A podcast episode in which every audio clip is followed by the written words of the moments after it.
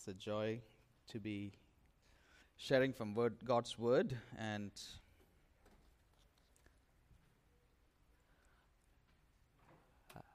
I have to do this with fear and trembling with you know when you when you have people who have been working in the Lord's field for you know 50 years and over you know and people like me who have do not have those many years and experience you know come with that understanding and humility that it's only God's grace that gives us an opportunity to stand and share from God's word. God has been good and He continues to be good. And uh, I'm not used to this kind of, uh, you know, speak, you know, yeah, but I have to put up with it because, you know, at least there is one person who would like to hear uh, the recording of the message that I want to share this morning, and that person is very dear to me. Uh, so, having said those few things, uh, what I want to share with you today is a few things. Uh, basically, it'll be in the form of reminders uh, more than anything new coming home.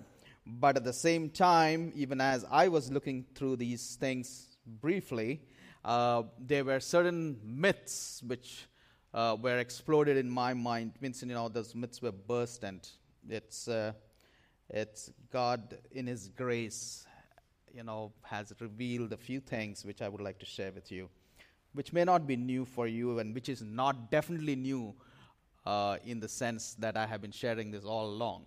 So there is no new message. It is all old. It's all the same. It's a repetition. It's a reminder. But I believe it is good for our souls to be reminded of these truths. Let's pray. Father God, we want to thank you for this time and thank you, Lord, for your kindness in giving me and us an opportunity to come and explore your heart, your word. God, we realize and acknowledge, Lord, that your word is not information, it is life transforming. So we pray that these words which encounter us, your word which encounter us, will be an encounter with the living God, O oh God, who who speaks to us in such intimate and such definite ways that we will be the people that you want us to be. Thank you for having heard our prayers, for we've asked and offered it in Christ's name. Amen. Now, one of the things that I have growingly understood means like one of the things that I have understood over the last year or two, because I am going through a personal renewal and transformation in my theology, in how I look at the scriptures, how I share the gospel. It's all I'm my intentional uh, aim is to look everything from God's perspective rather than from a theology from down upward, a theology which is from upward down. So I like to see things from the eyes of God, how God looks at it. Because for me, God has done me a favor.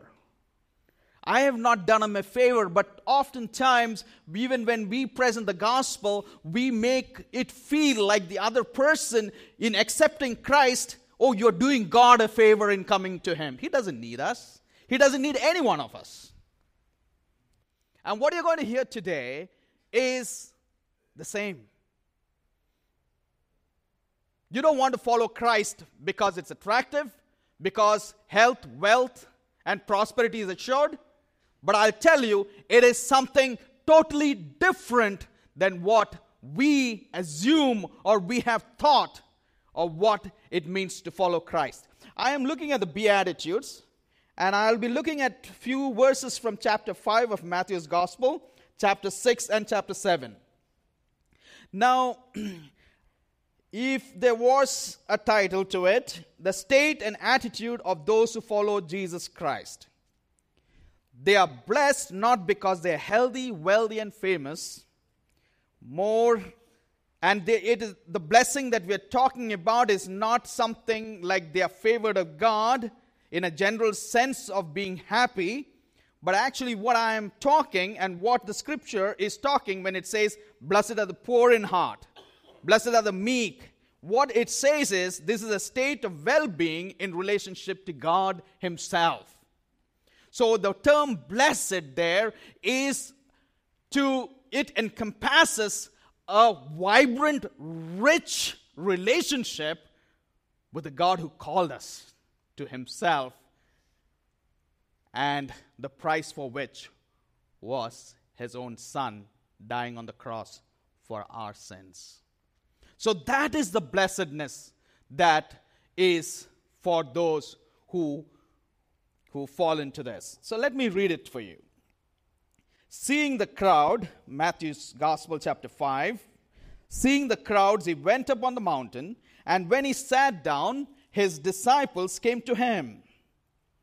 And he opened his mouth and taught them, saying, Blessed are the poor in spirit for theirs is the kingdom of heaven. Blessed are those who mourn, for theirs Uh, blessed are those who mourn, for they shall be comforted. Blessed are the meek, for they shall inherit the earth. Blessed are those who hunger and thirst for righteousness, for they shall be satisfied. Blessed are the merciful, for they shall receive mercy. Blessed are the pure in heart, for they shall see God. Blessed are the peacemakers, for they shall be called children of God.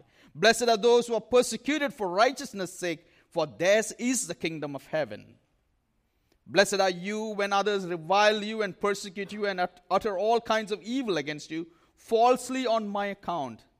Rejoice and be glad exceedingly. That's the old uh, KJV. For your reward is great in heaven, for so they persecuted the prophets who were before you. What is it that makes the disciple of Jesus blessed? It is a call and promises that makes the follower or the disciple of Jesus blessed. Why? Theirs is the kingdom of heaven, or theirs is the kingdom of God. This kingdom, if you read through the Gospels and you come to the epistle, it talks about the kingdom of our Lord and Savior Jesus Christ because it is that who are blessed in such a way, to them belongs the kingdom and the king. Let's begin with the first one. What does it say? Blessed are the poor. What does it mean to be poor? What is the poor that who are the poor here? The poor are people who have no security. Their lives they don't have the security of maybe a country, maybe a home, maybe a study job. They don't have the security of a financial well being. They are, there is no security, there is no possession, there is no home. And let me just add something more to it. These are poor, they don't claim to have any spiritual powers. They don't have any special knowledge or experience. They have lost everything, even their own selves. They are so inexperienced, the world may see them as stupid. They have no other hope other than the one who called them, the one who became poor for this, their sake, so that they may truly become rich. Blessed are the poor. What's so attractive about them? But God says, These are blessed people. These are my people. This is what characterizes my people who are blessed, for whom I died. They are poor, but still they are rich because they are found in me. They have given up everything so that they could be rich in me. They are blessed are those who mourn. These are people who mourn for the world. They mourn for its guilt. They mourn for its fate. They mourn for, you know, they, it's like Psalm 119 and verse 136 says, My eyes shed tears because people do not keep your law. How many of our hearts break when you open your newspaper? My heart was cringing. It was, it was, it was breaking when I was looking through some of the images on, you know, in our, on our screens and in the recent past on the new, in the newspapers.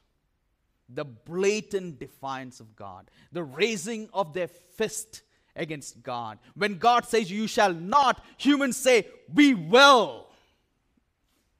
Isn't that true in our lives too?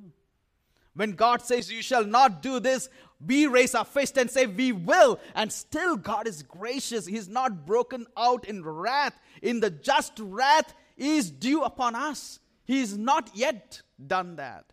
Does our heart break when we see the sins that are that surrounds us? Do we see? Do, does our heart break with the things that breaks the heart of God? That is what it says. Blessed are those who mourn, for they shall be comforted. One of these days, God will hold them to his breast and say, Everything is going to be all right. It is not necessarily, you know, my sick ones are going to be healed, or, but these are people who mourn for the things of God because they have the heart of God. Blessed are the meek. Who are the meek? They are our refugees. They are the disenfranchised. They don't have a home. They don't have rights. They hunger and thirst for personal and you know they, they, they are they are not the strong, the aggressive or harsh, but those who, cry, those who like Christ became meek as a lamb led to the slaughter. We live in a world, and especially means I'm not talking about the world, I'm talking about people who claim to follow Jesus Christ. We are so hung up on our rights. We are so hung up on this is my right. This is how I should be treated, or this is no, not the way I should be treated. But here it says, Blessed are the meek. Why? For they shall inherit the earth. That is the characteristic of those who follow Jesus. Then, blessed are those who hunger and thirst for righteousness. The righteousness that is, they renounce their own righteousness. They know they are as sinful as the next person sitting across them or the person on the street. They hunger and thirst for personal and social justice. They look for the individual and universal rule of God. The prayer that is on their lips, those who thirst and hunger for righteousness, is this Our Father what in heaven, hallowed be thy name. Thy kingdom come, thy will be done on earth as it is in heaven. Blessed are the merciful. These are people who don't stand on their dignity. They offer forgiveness for the guilty and compassion for the suffering and needy. They only honor, the only honor and dignity they know is the mercy of the Lord Jesus Christ, who for our sake became man. Blessed are the merciful.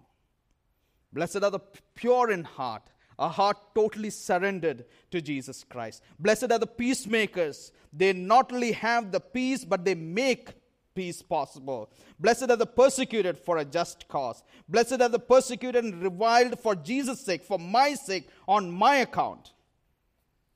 You know, such people, where do you find such people? where do you find such people? The only place for such a people is at the cross at the foot of the cross. Let me listen to this. Bear with me. The fellowship of the Beatitudes, the blessedness of those who follow Jesus Christ, is the fellowship of the crucified. The blessedness, the fellowship of the Beatitudes is in the fellowship of the crucified. All what I read to you.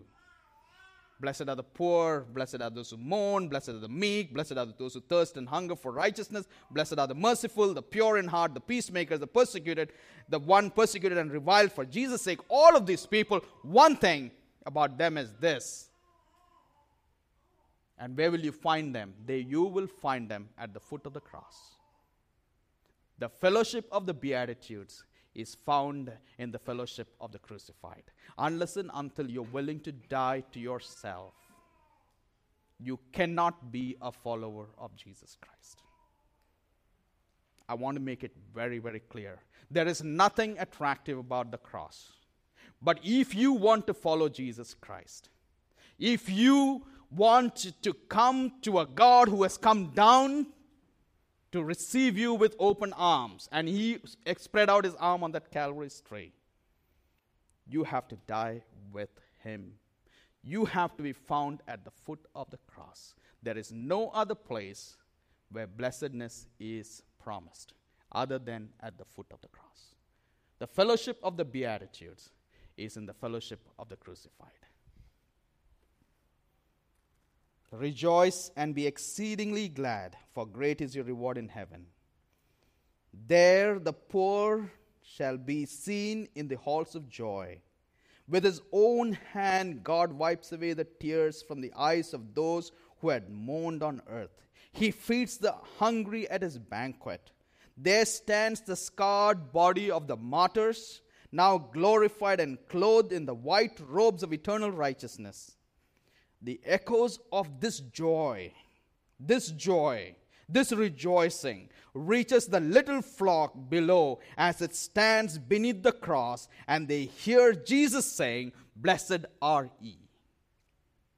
You want to hear and experience the blessedness of that that harmonious relationship between God and yourself, there is no other way other than coming to the foot of the cross and saying, Here I am.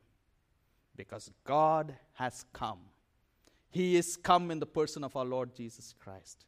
He has made it possible for us to reach out and say, God, thank you for coming. Here I am. I want to experience this blessedness that you talk about which is so countercultural. And for those of us who has experienced it, the interesting thing is this though it holds no attraction to the world, though it is so countercultural, when you come to the foot of the cross and when you experience that blessedness, He becomes everything. And you scream out with Peter and say, We have tasted and found Him indeed to be sweet and beautiful. And He becomes the delight of our heart. He captures the affections of our heart. We are lost in Him. We are devoted to the point that all other things are seen as hate. We will come to that.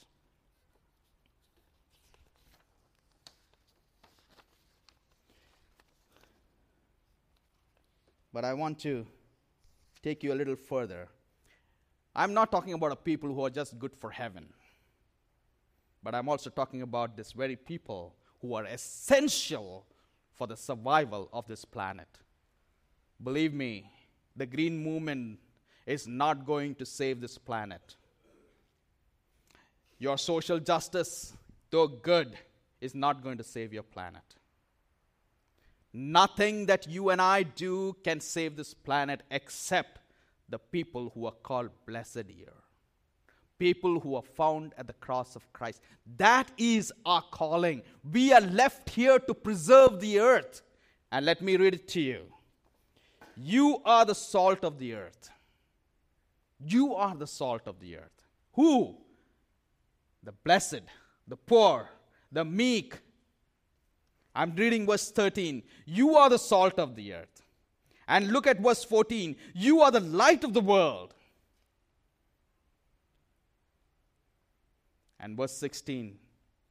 It says, Let your sh- light shine before others so that they may see your good works and give glory to the, your Father who is in heaven. You know, Christians, we get so caught up with, you know, the insecurities of our lives, I'm guilty of the same. I'll come to that a little later. We forget our high calling in Christ. Though we may be poor in spirit, as compared, you know, when people look at us, we may look like the meek, the poor, the despised, the rejected, the fools who appear to be so stupid. How can they be so stupid?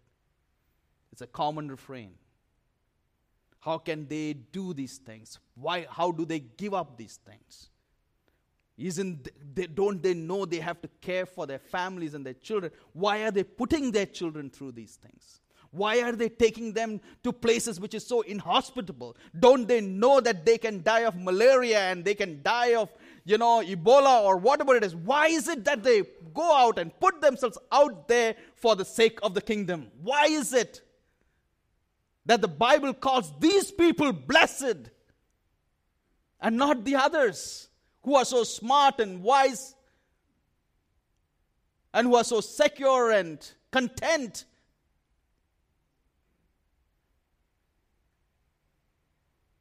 And God tells you are the salt of the earth. You are indispensable necessity of life. They are the salt of the earth. They preserve the earth from decay. They are likewise they are the light of the world, showing the world of its true condition. They are the visible community on earth needed for its survival and for it to recognize its fallen state. And let me say something here flight into invisible is a denial of the call. A community which seeks to hide itself has ceased to follow him. I want to make a personal confession here. I love the rural side. Personally speaking, I can live on my own on an island. I don't need people. And that is the honest truth. I, I enjoy nature to that extent. I can be out in the wild, stay out there. I've often looked at homes in the rural side, you know, and I say, why, God, I love it. It's so cheap. If I sell my house here, at least I can get rid of my mortgage and I have no mortgage and I can live mortgage free. Come on, in Canada, Tell me, do you have an, any other greater like, dream than that? Living mortgage free out in the country, you know, maybe have a Holstein cow and a few chickens and, you know, raise some corn, and who doesn't like it? But you know what? Every time I think like that, God tells me something. Jason, you're not home. You cannot, you may entertain that idea, but you cannot because you are needed where people are there. You are needed where you are needed in the cities. You are needed where there are people who, who are my people for whom I died. There has to be someone who will carry that gospel. That is the good news, my gospel, to them. You cannot, you cannot, you cannot I love the country, but I know I will never be able to live there because I am called to where people are. And I'm reminded of my own byline. If you read my emails, it says missions are about people and not about places. We indeed are the salt and light of the earth. You like it or not, that is our calling. We keep this earth from decay we are the people who are the call which calls them to some kind of moral understanding of the situation that they find themselves in. We are the people who, with whom they have to rub shoulders, and we are the, hopefully we will be the salt and we will be the light if we truly are the blessed people that Jesus talks about. Come to chapter 16 and verse 19 on. I won't read the whole thing. We know. You know, it says, Do not lay up for yourself treasures on earth where moth and rust destroy and where thieves break in and steal. But lay up for yourself treasures in heaven where neither moth nor rust destroy and where thieves do not break in and steal. For where your treasure is, there your heart will also be. Verse 24 is one of my favorite verses. I keep repeating all the time. No one can serve two masters.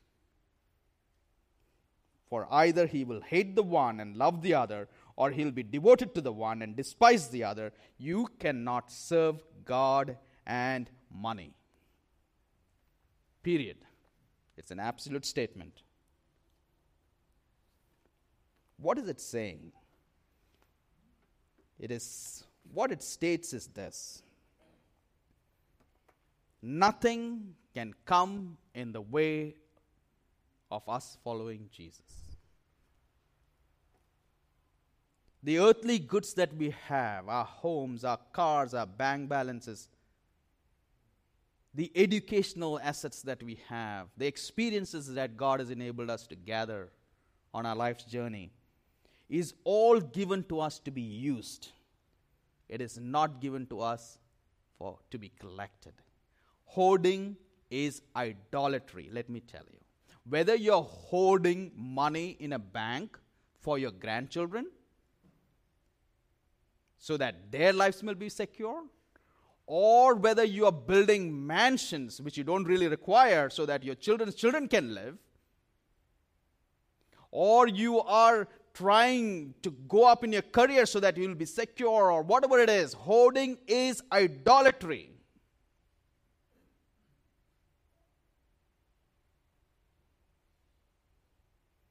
We are given things in this world. We are given skills in this world. We are given the experiences in this world so that we can use it for God's kingdom. It is to be used. And when you use it for the kingdom, what happens? You become rich towards God. And that rich towards God looks very poor in our times because you may end up not having much by the standards of the world. We got to realize, and I want you to listen to this. We got to realize where God reigns, where God is your master, the lust of gain, the lust of gain must go. Where God reigns, the lust of gain must go. To, to live equally for both is impossible. And I'll tell you the reason. Why is it so? Our hearts have room only for one all embracing devotion. At any given point in time, ask yourself do you have room for two things to be devoted to in your life? As you grow up, you know, as a child, your parents are everything for you. Then your teachers are everything for you. And as a young person, maybe your girlfriend or boyfriend is everything for you. You're so devoted. And as you grow a bit older, you know, means there are many things. Your career becomes everything for you. Then your security becomes everything for you by the time you're middle aged and you hit your middle, mid, midlife crisis. And then when you're retired, you're hoping that you'll be healthy till you hit the grave because you don't want to be dependent on anyone. We'll talk about those things a bit later. It's just the pride of humans than anything to do with not troubling people. Our hearts have room only for one all embracing devotion. And we can only cleave to one thing, to one Lord. Every competitor to that devotion must be hated. I love this example. Young people in love. If you oppose it, everybody is their enemy. They, do, they can't see anything other than each other. You say, you know, kid, it may not be the best thing for you. No, dad, no, mom, you don't know what you're talking. If your friend says it's not the best thing, hey, you're not my friend, you do not understand me.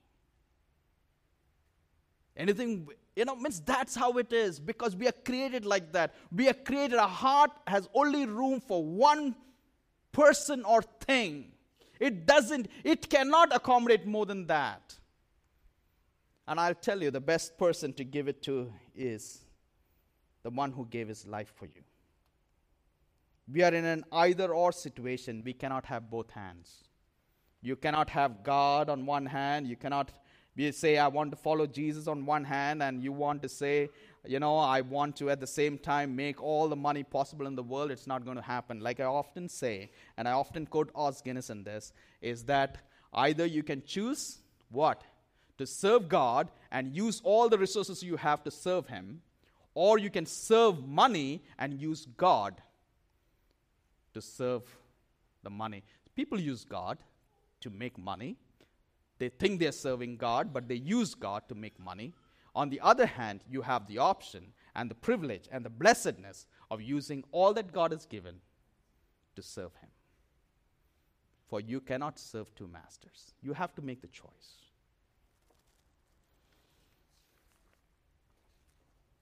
How stupid we are to think more money, more affluence can bring a smile or buy contentment. Believe me, you can have all the money in the world, it will never be sufficient. You may climb all the ladders you want, and you will find yourself so lonely that when I talk to some of my directors at this point, they're scared to retire. Because the trend is these guys they retire and in six months they die of a heart attack. Because that was all their lives.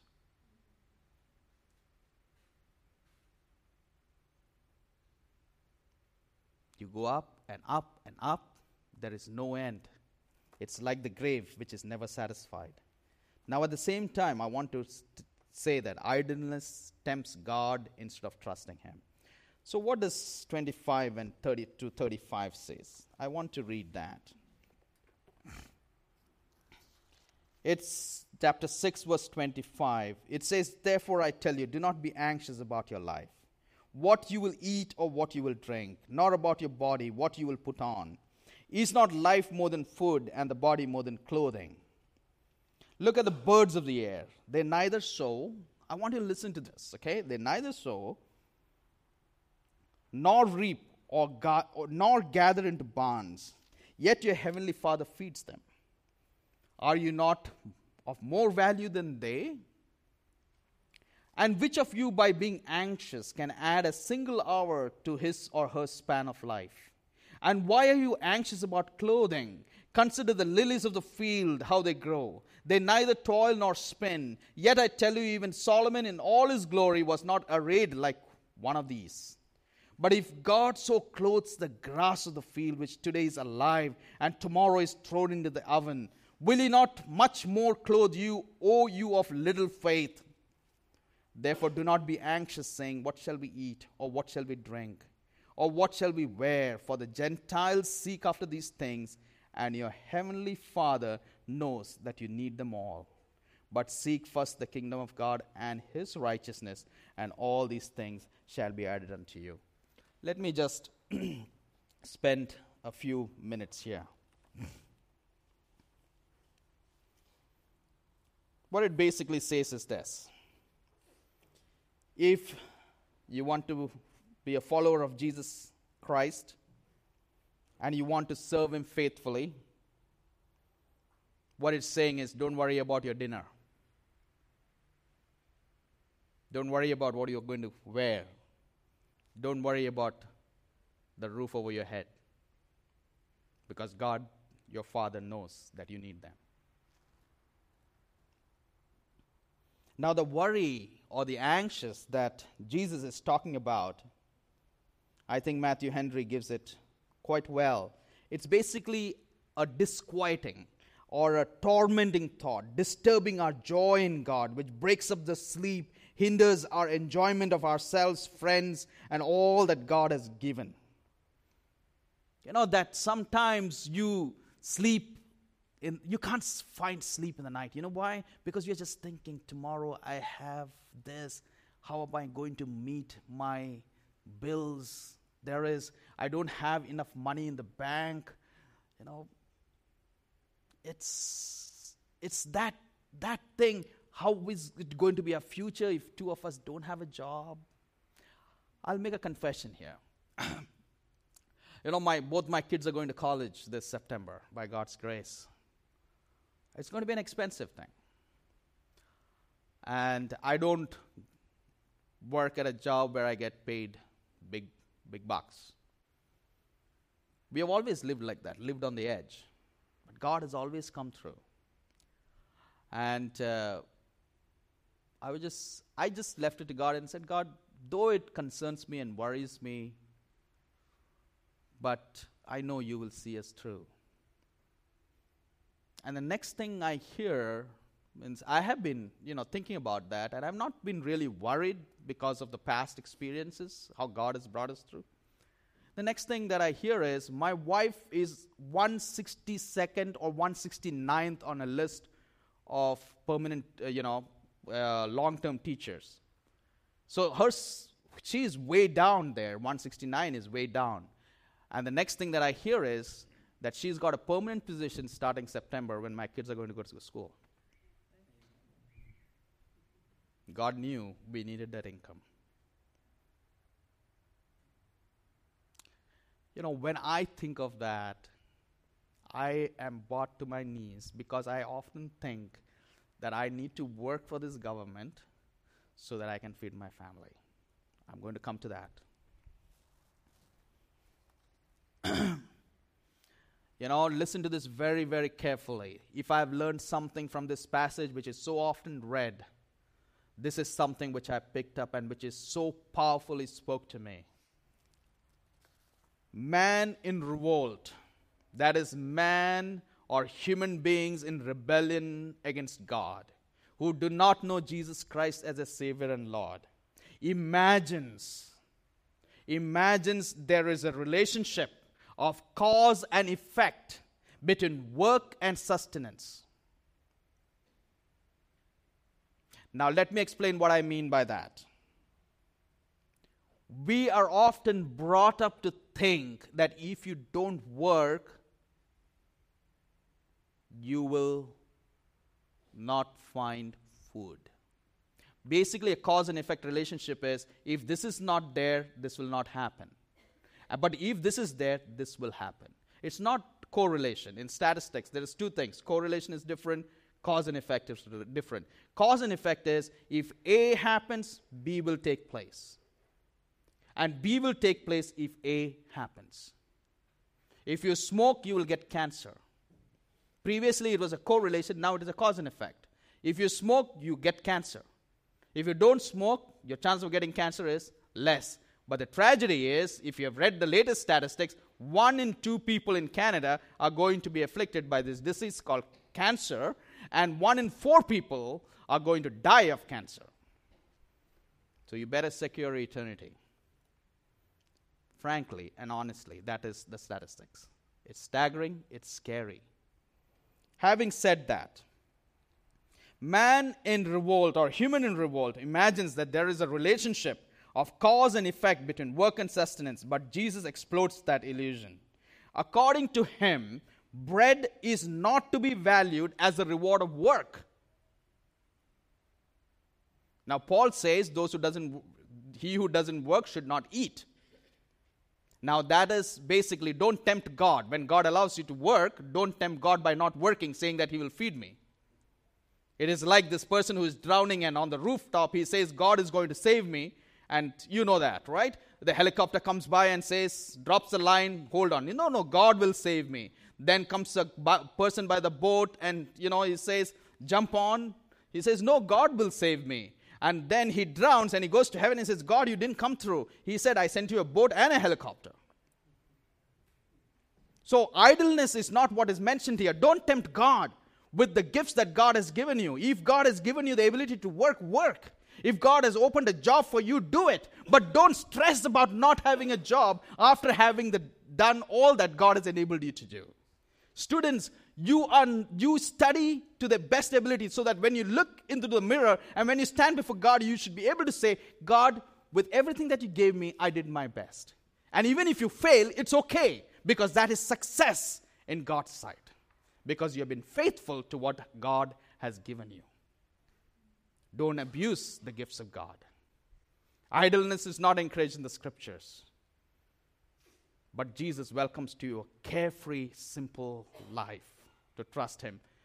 We have to get rid of this myth which where we, we think that bread is the reward of our work.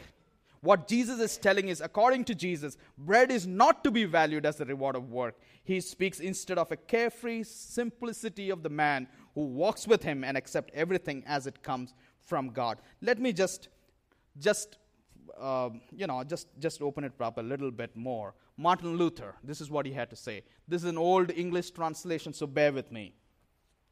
Now, mark ye, no beast worketh for his sustenance, or no beast, that is, no animal, works for his or her food, sustenance, But each hath his proper function. But each animal has its proper function, according to which he seeketh and findeth his own food.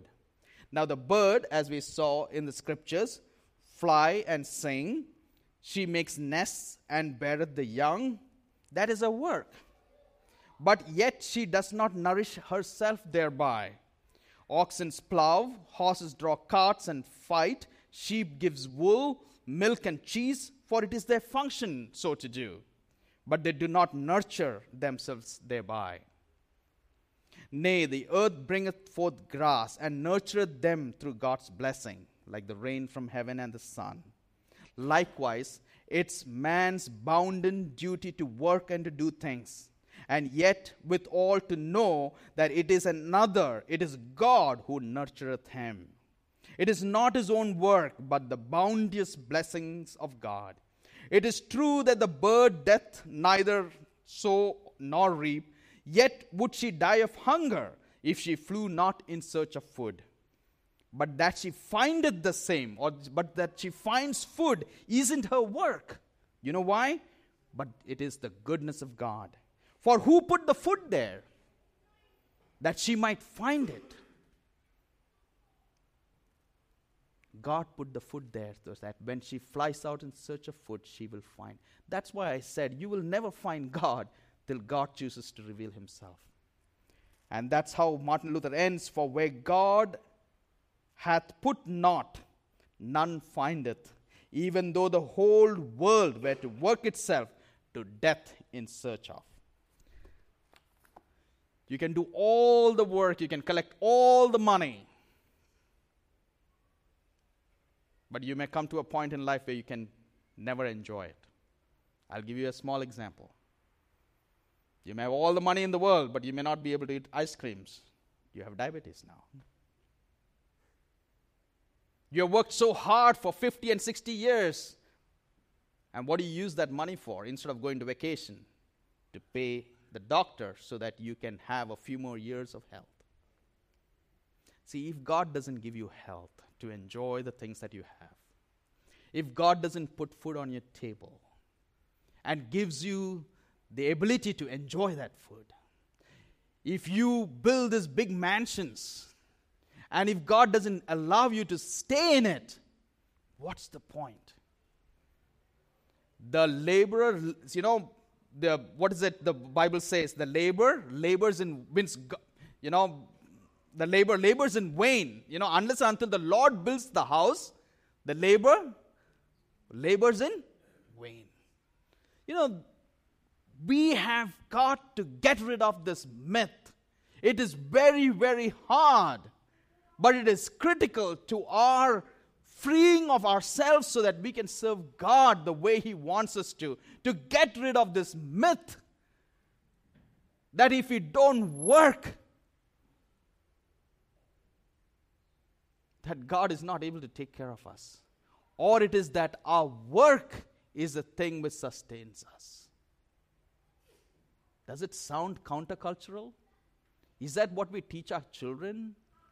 Or is it what we teach our children that if you don't study, mm, nobody is going to take care of you? If you don't get a good job, you're going to be on the street. And young people, if you don't have a good job, you may not find a good boy or a girl. We got all our values so screwed up. And we say we follow Jesus. How can we serve a God if we don't have our values aligned properly. As I've often said, we pray for people to get jobs and then suddenly they're not in church. Because jobs have become now their God. Because God is displaced, now if I don't work, what will happen?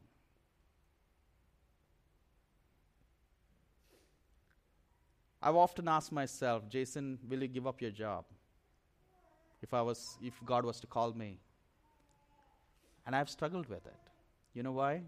That is why Jesus says, O ye of little faith. It is not that they lack the faith. It is not that we lack the faith, but we are deficient in our faith. We have deficiencies in our faith. But who can meet those deficits? Who can complete and who can give us a wholesome faith which is able to go out on the limb and take risk and be the blessed ones? Are the people who are willing to trust Him. But I need to end here, but I need to, to you know, take your attention to a few more things before I end. Chapter 7. and this is very, very important. 15, verse 15 on, it talks about how do you know a tree? We know a tree by its fruit. Because you don't, you know, uh, you know it's a grape tree when you take grapes from it. You know it's an apple tree or a cherry tree when you have apples or cherries from that, right? And then come to verse 21. Not everyone who says to me, Lord, Lord, will enter the kingdom of heaven, but the one who does the will of my Father who is in heaven.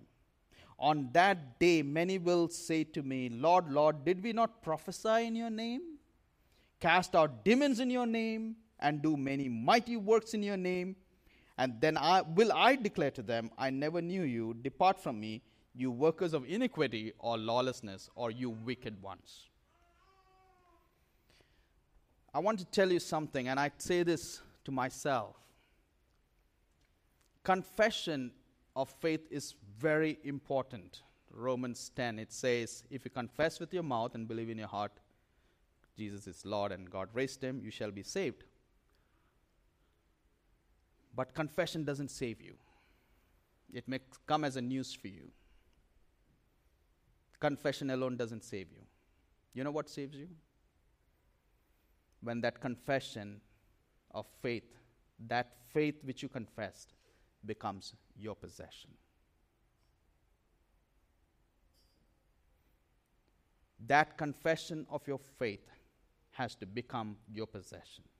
And God alone can make that happen. And that is why he says here that there will be many who will come to me and says, Lord, Lord, haven't we prophesied in your name? Haven't we cast out demons in your name? Haven't we done this and done that? Haven't we gone to Sunday school? Haven't we sat in our churches? Haven't I been a regular member? Haven't I been giving tithes to the church? Haven't I been good to Vijay, the pastor here? You know, all of those things you may say, I did all of those things, but on that day, God may come to you and say, I don't even know you, you workers of iniquity. You wicked ones, get away. I don't even know you. That is what challenges me today. That is what puts that is, I think that is what Peter is talking about, working out your salvation with fear and trembling. We have become smug and we have, we have come to a point where we think God owes it to us that we should be in heaven. He doesn't owe us anything.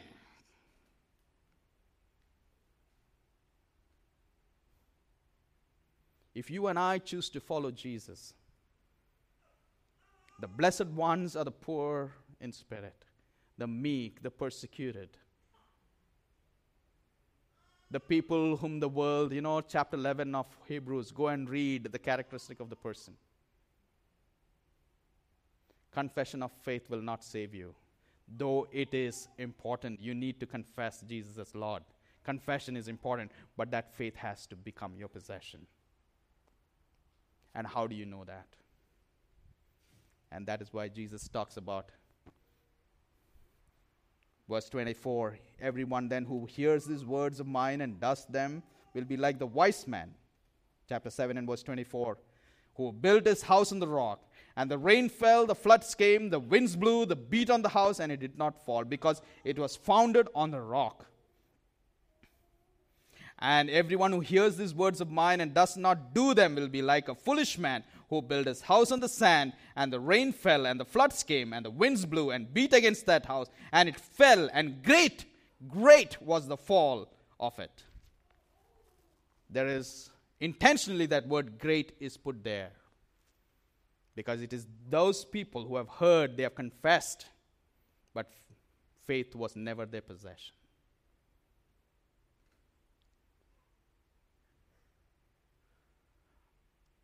Today, this, mo- this afternoon, I want to give myself an opportunity. even as I want to extend this opportunity to you. You know, how kind our God is, how kind Jesus is. He says, oh, O ye of little faith. He doesn't say, O you doubters, O you of no faith. He is so tender and he's so kind. He tells Jason, O ye of little faith. I know you have faith, but your faith is not yet complete. It's okay. So he takes me to the grass, the field, shows me the birds, the beautiful dandelions. You know, he shows me all that and he says, You know, if I care for them, don't I care for you? And then he takes me to the cross and says, If I died for you, will I not care for you? Am I not worth it? That is the question that he asks us today. Is he worth? Is our Savior worth following, living, and dying for? Are we willing to stop thinking the way the world thinks that there is some relationship between the things that we do and the sustaining hands of God? We are not the captains of our life. Sorry to say this. Abraham Lincoln said, We are the captains of our soul, and you know, the destiny means the destiny is in our hands. But no, we are not the captain of our soul. We have seen it, we have experienced it, it has not worked out for us. But God invites you. You know, we are of little faith, but God can give us the faith that will glorify Him. A faith which will break the myths that enshackles and binds us together. For us, even as we read in chapter 6, what is it? The call is for the believer is seek ye first the kingdom of God and his righteousness, and all these things shall be added unto you. I want you to consider what we spoke this morning, what you heard this morning. And I want you to, you know, ask God that He will enable us to, to be what He wants us to be. The courage to, to, to, to, to take Him at His word. And in that, I'm sure we will find much blessing. God, we want to thank you for this afternoon and thank you for your word. Lord, we are people of little faith. Lord, will you build our faith? And it is only possible when we get to know you a little better. So, our pursuit, Lord, is to know you a little better. And for those, oh Lord, who do not know you, we pray that your Holy Spirit, Lord, will break down those barriers and resistance, whatever is come in the way, and that you will gently, Lord, speak to them so that your gentle persuasion will draw them to the foot of the cross. Oh God, help us to be people, Lord, of the fellowship of the crucified, so that we may enjoy the fellowship of the Beatitudes, the blessedness that you talk about. Lord, will you build us? Lord, will you make us indeed the salt and light of the earth? Will you, will you enable us to be devoted solely to you? Will you enable us, Lord, to be willing to pay the price, to count the cost, knowing that you have paid a cost so far, far, far more superior, which we cannot even fathom, Lord, in giving us your Son, our Lord Jesus Christ, to die on our behalf so that we could come. Oh God, thank you for letting your Son come, O oh Lord, and be the Son of Man so that we here could become children of God. So we thank you. Lord, will you send us with your grace, with your peace, with your blessing? And Lord, with may your kindness and mercy follow us, Lord, and may we experience it for your glory and for your honor. We ask and offer this prayer in the holy name, the name which is so dear to us, in the name of our Lord and Savior Jesus Christ. Amen.